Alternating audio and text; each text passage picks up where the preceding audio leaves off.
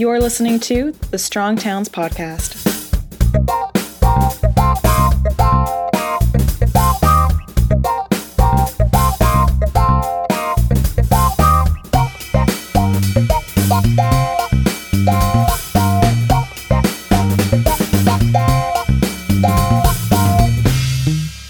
Hey, everybody, this is Chuck Marohn. Welcome back to the Strong Towns podcast.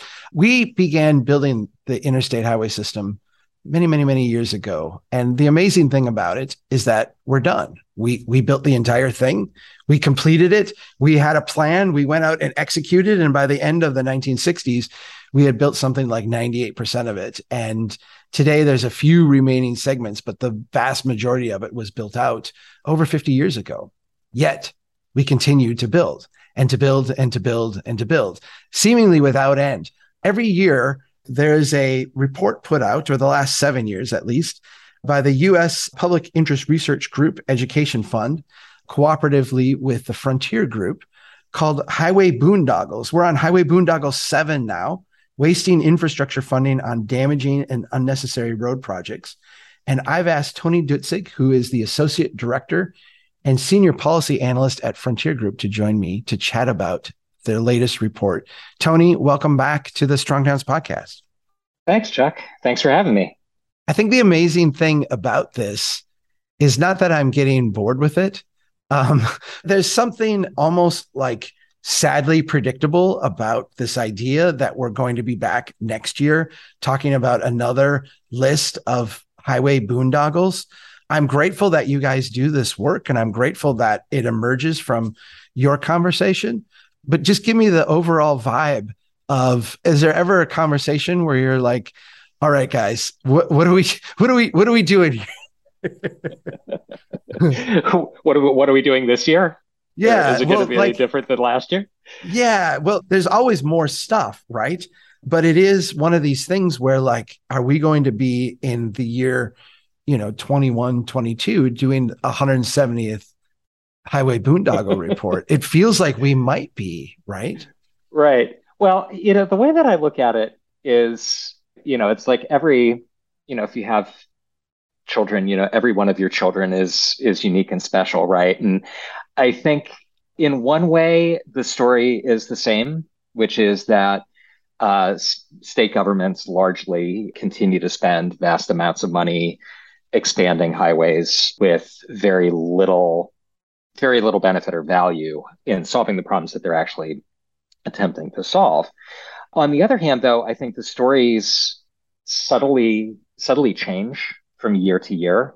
So when we started this report series back in 2014, we were at a time when very few people were really talking about this issue as a national issue. There was very little sense. I mean, you and Strong Towns have been talking about this. Congress for New Urbanism with Freeways Without Futures had been talking about it, but there wasn't really a lot of national awareness or conversation about the costs of highway expansion and the impacts of highway expansion. I remember you and I having these early chats and feeling very outside the the mainstream. Very, exactly. Very yeah. Yeah. Yeah. You know, and now this is a you know highway expansion is there was a st- recent story that was run on NBC News about the work at the Freeway Fighters Network and about you know expansion projects in in major cities. So it feels like on once in one sense awareness of the issue and the concern and the problems with these projects has increased the other things that I think are kind of new or different, maybe three things that are new and different. One of them is that the infrastructure bill passed last year. So all of a sudden, you know, states are having to come to grips with okay, we have this money. Now, what are we going to do with it? Which I think raises the urgency of having some of these conversations about wasteful and damaging highway projects. The other thing that's changed is that state departments of transportation the highway lobby have evolved in their response and in how they how they pitch and package projects for the public to respond but yet not respond to many of the concerns that have been raised over the over the past number of years. So you know you now have this kind of growing awareness or this unearthing of the historical memory of the disruption and displacement that occurred with the construction of urban interstate highways to begin with in the 50s and 60s. You know, now you have state DOTs that are, you know, promoting highway caps and other sort of ways to strategies through building more to try to limit or lessen or paper over the impact of some of these projects on local communities. The other thing that you see, which has been interesting, is greenwashing or bike washing or walk washing of projects. Where a few years ago, I went to a conference and there was a poster there from the consultant who was working on a highway project in Texas. And to look at this poster, this public engagement poster, you know, you would have thought that they were building a national park. You know, there right. were birds and butterflies and raccoons and trees, and they were building a highway expansion project. And, you know, I think that the highway lobby has gotten more sophisticated in how it talks about the, these projects. And there are a couple in this year's report that speak to that. The other thing that I think has changed a little bit that we're seeing in the last few years is that cities are now having real conversations about what they want to do with their legacy highway project investments. So one of the projects that we talk about in this year's report is uh, the future fate of I-35 in Duluth, you know, which is a highway that never did what it was intended to do, is a major barrier within the city, you know, is clearly not nec- not really necessary to fulfill the functions that it was originally designed to fulfill, but because of the approach to that project and the approach that we have to legacy infrastructure, there's a real risk of reinvesting money in perpetuating mistakes and improving them, but perpetuating mistakes that we we never should have made to begin with. So that is a dynamic that I think is popping up in a few other cities. So yeah, I mean, I think on the whole and on average, the story remains much the same, but then I, I do think the conversation has evolved in a few ways from when we started doing this work in 2014 to now. Can we talk a little bit about the highway bill? Because I, I had this conversation with Beth Osborne and I found it very refreshing. I had this tension because I know Mayor Pete. I don't know Secretary Pete. They seem like the same person in many ways, but also, you know, in a different role, sometimes somewhat different people, right? And when you brought up the idea of greenwashing and bike washing and walk washing, there does feel to me, and, and I would add equity, sustainability. There's a whole rubric of words that we use. I would add those to to the mix as well. Um, how much of this? I guess the tension that I see is that the, administration seems like they have a lot of intentions about changing things, and the states for a large part, seem very intent on not changing things. And Congress kind of sits there in the middle, chart me a path where this current bill creates some level of positive change. I did not want it to pass. I was I wrote a whole bunch of stuff about why we shouldn't do this. I'm I'm more on the extreme side of I want to change things before we fund things. Give me the best case that funding things will lead to changing things not necessarily even that you believe it fully, but that maybe it's possible we can get there, right? Yeah. Well, let me give you two scenarios. So one, which I think is the is the legitimate scenario, which I mean, not legitimate. It is the scenario no, no, the, that I think plausible, is actually right. is actually likely to happen. Is that in the short run, you have a U.S. Department of Transportation that now has a range of discretionary grants opportunities available to it to begin putting resources into projects that otherwise would not get attention or love through state DOTs and the traditional transportation planning process. You know, one of the one of the interesting things that, you know, I noted early on about the DOT's approach and you know, and their rhetoric is this desire to work more directly with cities and more directly with local jurisdictions. And obviously, there are ways in which that money can be misused or misdirected or funded for the wrong things. But I think the the plausible the plausible pathway that you know that I see is that for those discretionary grant programs, there there is both there are both resources and there's both and there is an opportunity to work you know more directly with with people who are likely to make better decisions. The other, maybe less plausible pathway, but one that I think we're actually starting to see happen in a couple of states across the country is where states do start to have a bit of a moment of reckoning within their transportation planning process to say, wait a minute, actually, the way that we have been doing things is counter to our broader goals. So in Colorado, for example, you recently had uh, the state cancel a couple of highway expansion projects, including, incidentally, one that we were planning to highlight in this oh, most nice. recent Highway Boondoggles report, the I-25 expansion project through through downtown Denver. And the state canceled it, and they canceled a, a project to expand the Beltway around Denver. Uh, and they did it explicitly for climate reasons. So, this idea that we're a state that has a lot to lose from climate change, we're a state that has invested a lot and set bold goals around climate. We're making these investments that are counterproductive to those goals. So, we need to find some other way to do to serve the needs that we're trying to serve.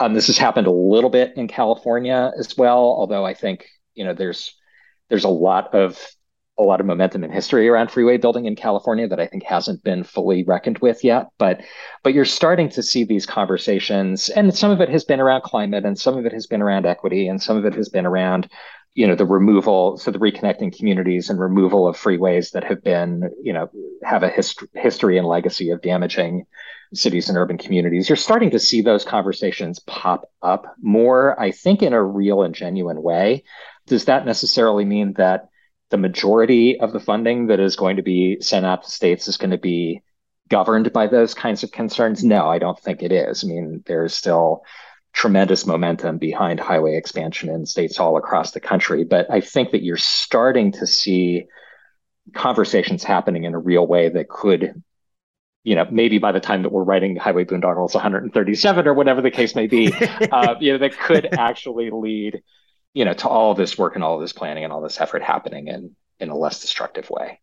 I'm going to give you a proposition that is going to sound very like fiscal hawkish, maybe even more so than than I than I am. But I, I'm going to lay this out because I want you to respond to it. There's a certain, I think, recognition in financial markets that when the government has an implicit backstop on something, you get crazy investments, right? So when it feels like the government is going to backstop housing mortgages, all of a sudden housing mortgage market becomes a casino, right?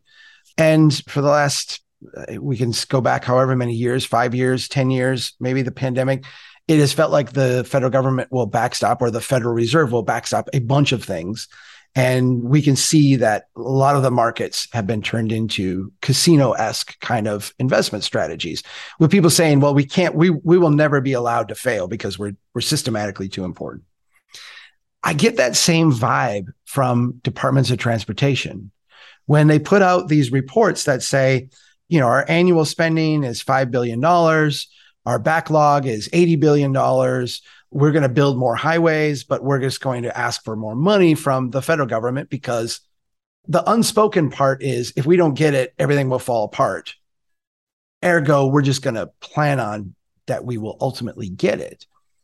It, it seems like these bipartisan infrastructure bills can never catch up to that if we want to call it from a market standpoint, moral hazard that they create. I hate to use that word, but, but I, I think you get where I'm going with it. How much of this is, you know, the, the left hand and the right hand fighting against each other in a sense? We, we fund 1.2 trillion dollars and, and four fifths of it is going to go to stuff that really should never happen. One fifth of it might be the, the sugar that helps the medicine go down and maybe gets us nudged in a little mm-hmm. bit one mm-hmm. direction. Mm-hmm. What is your take on that tension between? Let me give you the the end agenda. The argument that we made during the the whole debate was that we should we should not fund this. We should actually go. Um, I think it was Mike Lee, the senator from Utah, who said, "Let's we built the interstate highway system. We're done. Let's just end this whole program." There was no no support for that. Like I think one senator signed on and like nobody in the house, like that nobody said that. Would that be bad? And you know, uh, I'm asking you maybe to to to talk about something beyond what the report was, but like w- I, guess the the the tension that I have is like, will we ever get to something where we don't have a continuous funding of these legacy boondoggle type of projects? Or is it going to have to come from states reforming themselves? And, and, and if it's states reforming themselves, it seems like the, the federal government is the pusher of the drug that keeps them from reaching rock bottom and reforming themselves, right? Right. I don't think you're wrong necessarily. I mean, when I, you know, when I encountered the the Mike Lee proposal, I was kind of like, oh, well, that's an interesting idea. You know, we should be thinking about that. You know, I think where we've lost the thread to some degree is on defining what's in the national interest in transportation funding.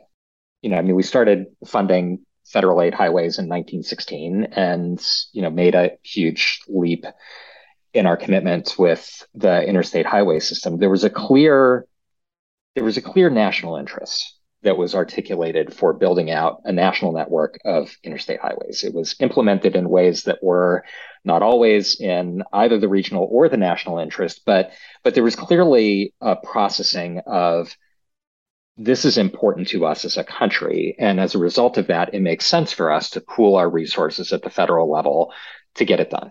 It seemed like connecting Minneapolis to Chicago was a national thing. Right. Right. Yeah.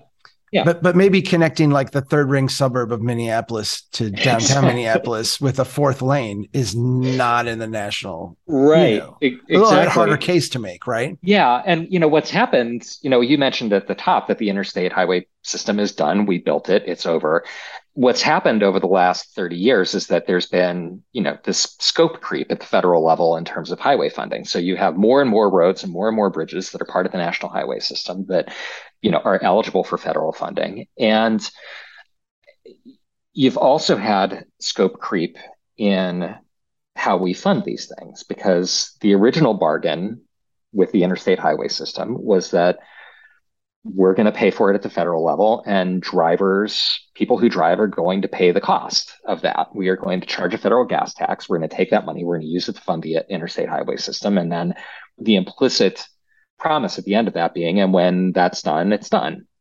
Now that other part of the bargain is also broken which is that the federal government has not increased the gas tax since 1993 and we've continued to pour more and more and more money from general funds into this project of you know essentially helping states to both build out or fix their their highway systems. And that's bad. It's bad because yeah, the way that we've done it, it, it feels very bread and circus like right? Oh, like yeah it, it, yeah i mean we, we pour we pour money into a highway trust fund. You know it would be one thing if we had and, and my colleague James Horrox had, had written a paper about a different vision for highway finance back earlier this year. But you know, it would be one thing if we were debating in Congress. It makes sense for us to fund the reconstruction of I 35 in Duluth. It's another thing for us to take general funds, throw them into a big pot, which is dedicated, you know, with very constrained set of uses and distributed to the states that's not sort of guided by any of those conversations about national interest. So, you know, to me, I hear where you're coming from. And, you know, I think we do need to have this deeper conversation about what is it actually that we're doing here, you know, and whether for a variety of reasons. And I think people have people in the transportation reform world who see this problem have different different ideas about when when and where are the right places for us to have the conversation but we've clearly gotten to a point that is not financially wise it's not financially sustainable. And you know and i think having having states i think we need to reform it at the state level regardless because if the federal government ceases to provide transportation funding to the states then the states are going to have to figure out how to raise money which will both increase their accountability but until we can figure out how to move states to having a more sensible version of vision for transportation finance, I think we wind up just sort of replicating the same conversations that we're having now in that new atmosphere. So I do think as long as the states are where the locus of decision making is, that is the place where we need to be having a lot of these fights and yeah, discussions. these debates. There seems to, and and this was true with the the the Tiger grants of decades ago. It seems true with the Raise grants today. The idea that we could bypass states and go directly to cities and get, in a sense, a, a better suite of projects. I feel like in general, that's true. We have pointed out a number of raise projects that I think will make your make people a little bit uptight because it's not universally true, obviously, right? It does seem like in our system of government, that is, I don't want to call it like a vanity project, but it's like a, you know, it, it structurally goes against how we're set up to make decisions. Cities are, are subsets of states in our system, and states are given a lot of power. So, is the hope there that we like encourage a lot of local cities to demand different things from states, and then states will reform? Is this like just pushing in two different directions? Is that kind of the idea? Well, I think the reality is that in in many parts of the country, transit walkability, bikeability projects are unfundable from state coffers. So let's say that you're I don't want to single out a particular state, but let's say that you're the mayor no, of. We, we can talk Minnesota, where I know very yeah. well, which is a very, you know, it's it's a politically very blue state. It's a very progressive state, and we have funded a number of transit projects, major transit project in the Minneapolis St. Paul area everybody up where I live thinks that these are horrible and you know that they're taxing the rural areas to fund transit for the urban areas and it just creates this whole deep tension where in order to have that tension subside the urban areas have to vote for ridiculous amounts of very dumb projects up in my part of the world in order to get their transit project, right? Yeah, there's like there's no shortage of dumb projects, right? I mean, there's right. there's dumb r- rural projects, there's yes. questionable urban yes. projects. There's a lot of those in many states, and I forget the exact number now, but it's more than 20. It is illegal, constitutionally banned to spend gas tax revenue on anything other than highways and bridges. In states like Ohio, to name one, the amount of state funding for public transportation is a rounding error. Transit, biking, walking, not generally thought of as being part of state government's job at all. The Department of Transportation is called the Department of Transportation. It could be called the Highway Bureau, and it would be basically, you know, it's uh, very little has actually changed from conceptually from what we developed in the 50s, 60s, 70s. So in those places, federal funding, whether it's transit formula funding, whether it's grants for you know specific transit projects, is you know functionally the only way, other than possibly with the local option tax levy, is the only way that those things are ever going to actually happen or be sustained. So I am sympathetic to the idea, and on most days, you know, agree with the idea that the access to you know what is essentially proven to be an almost unlimited pot of federal funding leads states and cities in some ways to adopt projects that are maybe not necessarily at all wise. I think the thing that I find most challenging is that there are there are many places in the country where the absence of federal transportation funding also means that a lot of things that people actually really do depend on cease to exist. Yeah. It's this tension, and I see it over and over again. This idea that if the federal funding went away, so much of what we depend on could not be maintained. And it wouldn't be maintained because the state wouldn't raise the money or couldn't raise the money. The local government couldn't raise the money. Yet, the more federal money there is, the more we do stuff that makes that problem worse. And so there, there's this tension between the present case which is, you know, I think an extremist would say, well, bite the bullet and go through the hardship now because it's just going to be a harder hardship sometime in the future. And like, there's a part of me that gets that. I also get the impracticality of that. The projects that you have in the boondoggle this year feel very like the projects that were in, you know, last year in the sense that like I 35 reconstruction in Duluth I get why this project needs to happen. Like I'm looking at it, I understand. I also think that if if they didn't have the money to do it from the federal government, they would do something really horrible. If they do have the money from the federal government, they're going to do something slightly less horrible. But there's a third option that would be really, really great that nobody will fund. Like it's not fundable at any at any level in any channel.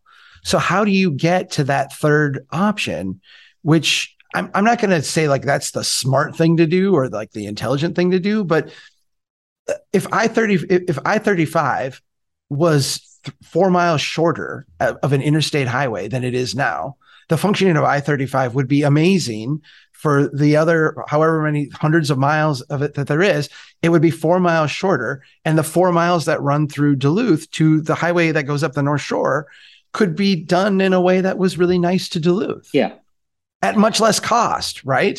Right. This is the challenge that you know we deal with right is how do you how do you simultaneously change what has been a century of practice in transportation funding and arguably nearly a century of sort of embedded ideas and concepts and get folks to think about the possibilities in a broader and different way you know and i think that the work that strong towns does helps us to do that because you need to be able to articulate and envision and talk about a, a different way of seeing the problem. And so, you know, one solution that I would say is we need more organizations like Strong Towns and people who are, you know, who are raising these kinds of fundamental questions. Because we tried to do a bit of this in, in this transportation finance paper that I mentioned called Shifting Gears to basically argue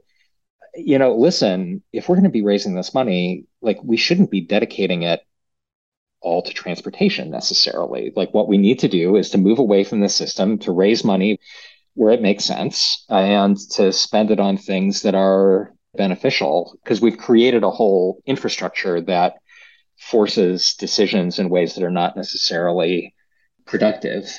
Functionally, how do you do that? It's hard but I think the primary, the first thing that needs to happen is for people to recognize that there is an alternative, that we don't have to do it this way.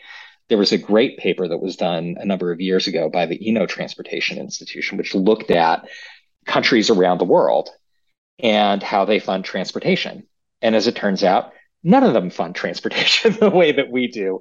You know, they all raise money from gas taxes and they all spend it out of the general budget on things that make sense. And until folks can kind of recognize and see a different alternative and it's hard to then get to the next question of okay how do we then make that happen can we talk here about denver a little bit just because i mean you, br- you brought them up earlier and i do feel like this is the for better or for worse i mean i i feel like the lesson of denver is that you have to be heroic. You know like like it, we need a lot of local people pushing on the same thing for a long period of time and be very brave and heroic. I wish that the path to success was not so difficult but are there lessons we can learn from what has happened in denver? And and what would those lessons be? That's actually really really good question. And i think people who are closer to denver well why don't we talk a yeah. little bit about what they what they did? Yeah. yeah what they've done the most concrete thing that they've done most recently is to alter their 10 year transportation plan to remove you know essentially to organize begin to organize and reorganize their thinking about transportation around climate. I would say a lot of what colorado has committed to doing is still very tentative.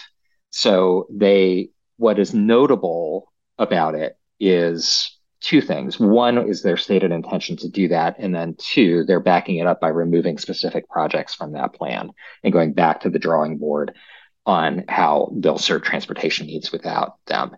Um, there has been a lot of work done by a lot of people in, in Denver and in Colorado to raise questions about the sustainability of their historical mode of transportation build out in an era of climate change, but also just in general. I mean, Denver, one of the things that I think is important in that we try to do in Highway Boondoggles is not every city is the same.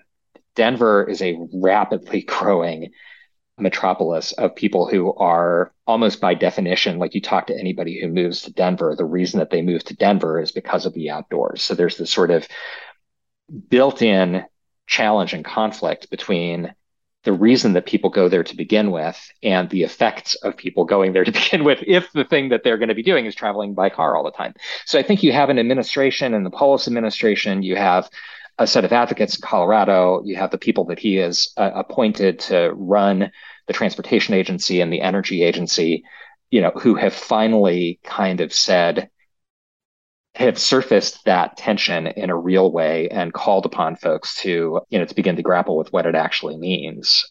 I mean, in terms of what other parts of the country can learn from it, you know, one, leadership matters and elections matter, and you know, you you want to have folks who are who are able and and open to these conversations. But then you know there's a level of just folks in the advocacy community and and others just saying what's the plan here? You know we and calling for and demanding real solutions that are not just you know because one thing that that frustrates me as somebody who has worked on issues related to climate change for decades at this point is that we have projects in the Highway Boondoggles report this year. You know, New Jersey, conversation about expanding, widening the entire width of the New Jersey Turnpike and a large part of the Garden State Parkway in a state that is ostensibly that sees itself as being a climate leader. You know, we have Oregon similarly,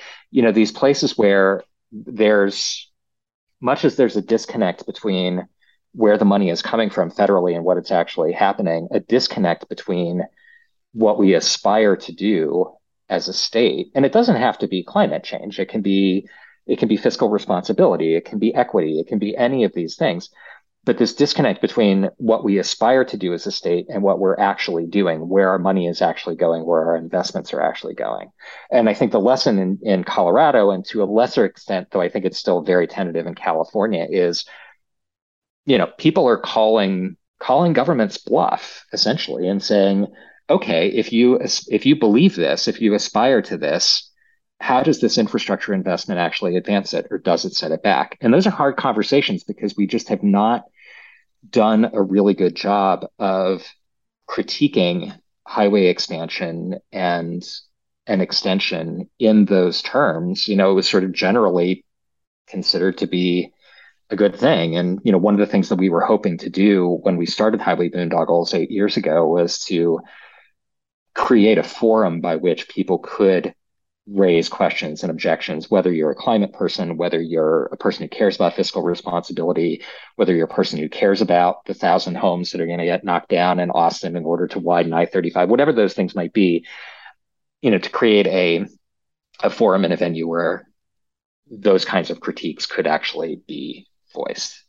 So I realize that's a rambling answer to your. No, question. no, it was really good. It does feel like there's some hope, and this is going to be a little bit perverse, but there's some hope in the in to me in the idea or the insight, and this comes directly out of the projects that you highlight.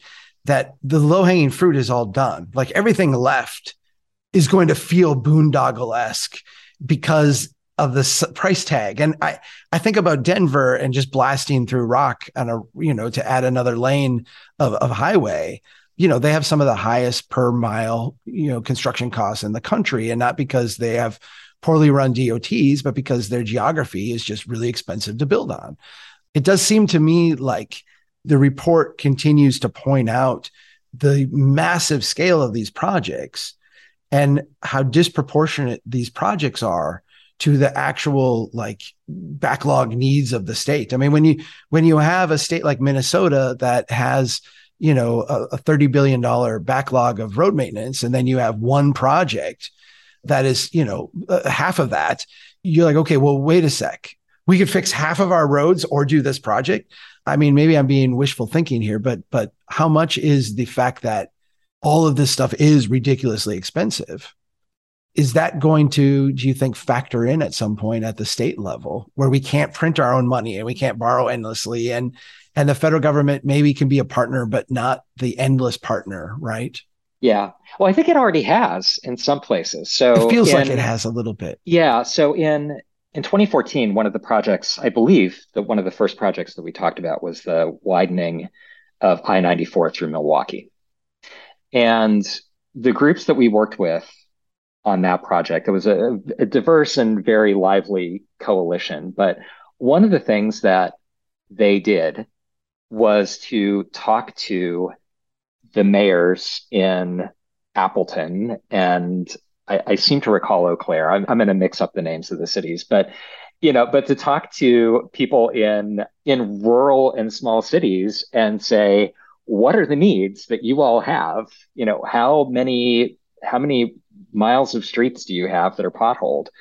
You know, what are the needs that you have in your community that are not going to be solved because we're pouring a billion dollars into this boondoggle project?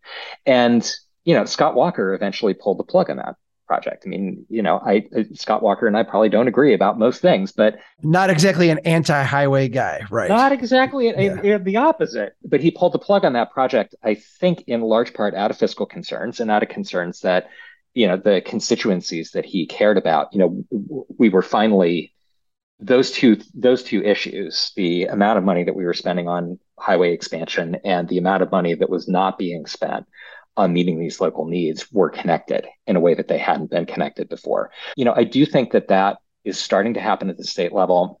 I think there's a danger that with the infrastructure money coming that that that point of decision is passed off that if you have money to do more things in general that it becomes harder to understand those trade-offs. But uh, you know i think a day of reckoning still is coming for for many states. And especially as these projects continue to get more expensive and they do because to be able to sell a highway project now especially one that is going to be controversial there's a lot of other you know you've got to fund the parks and the highway cap and all of these things that are you the, really you know, got to greenwash it now. You really have to you know it's you got really have to it's a, the, it's a green sauna spa experience you have to do. You can't just wash up. You have to actually go through a whole cleansing process. Yeah, right. so all of these things just become you know it, it bigger and less sustainable fiscally. So i, I do think I, to your point i do think that, that that is starting to happen. I think it will probably continue to happen more but it's up to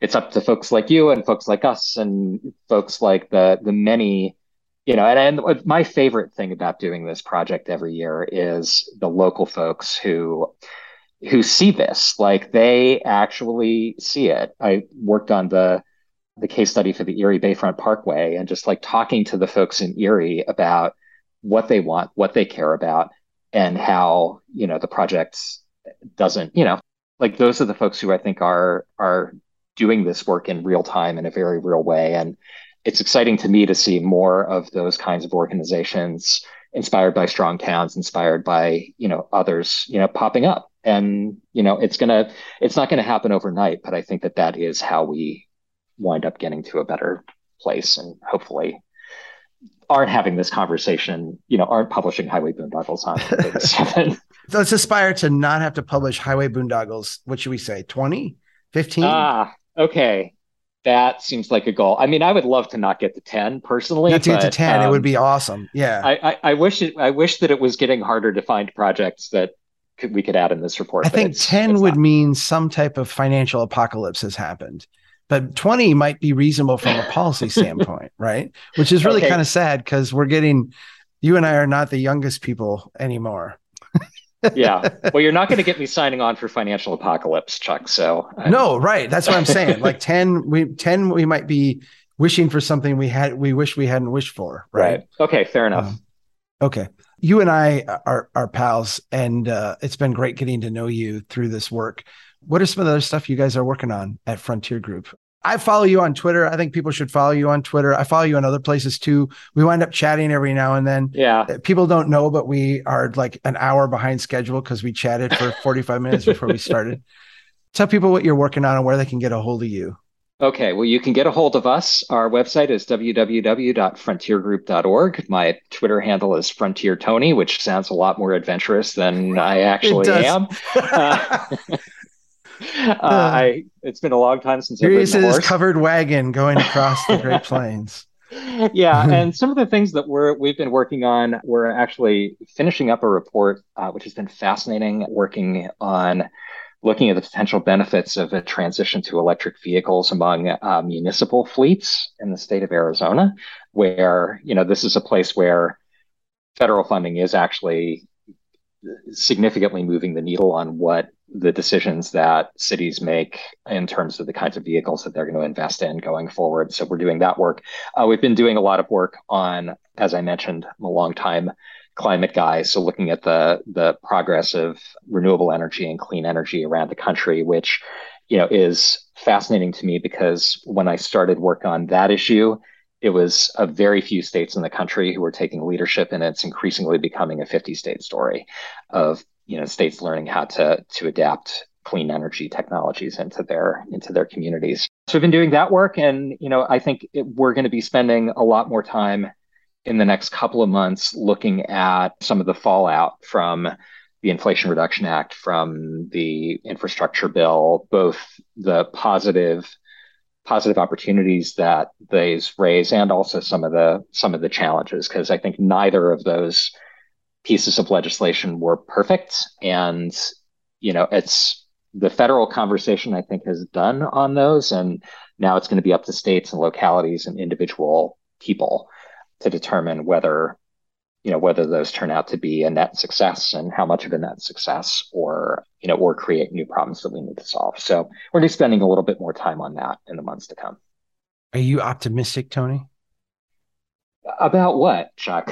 Just in general it's in it's interesting i read i read some stuff about the climate funding you know it's all over the board from this is a this is not going to be that impactful to this will be utterly transformative and I don't really, I mean, I don't have a sense. And maybe what you're saying is that it's going to depend on what yeah. people do with it now. But it opens it opens doors. Okay. I would say.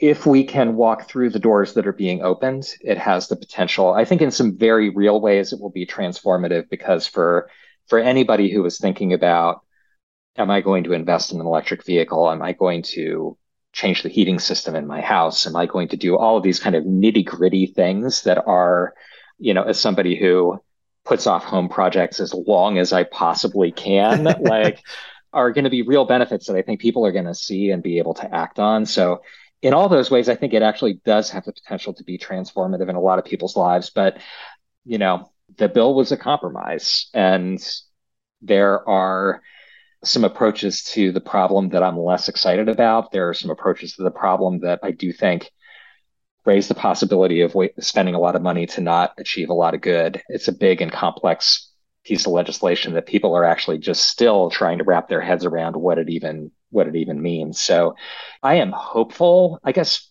cautiously you asked me if I'm optimistic, and I'm trying to remember the quote about the difference between optimism and hope.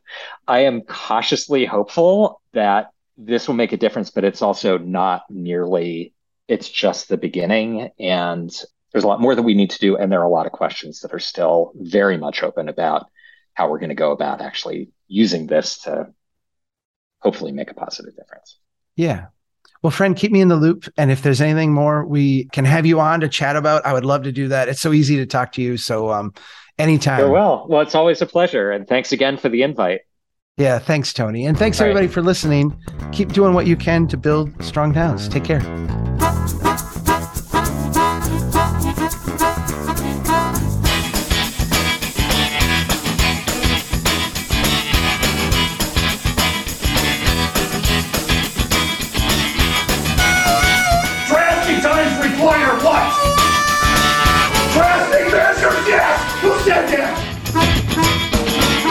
They know that America's one big pothole right now. Bill, Bill, Bill, Bill. That's the story. Chuck Marohn, this has been fascinating. Who made the city?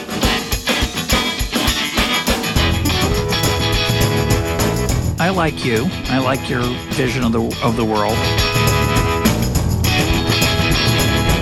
The United Nations Earth Summit, Agenda 21. Yeah.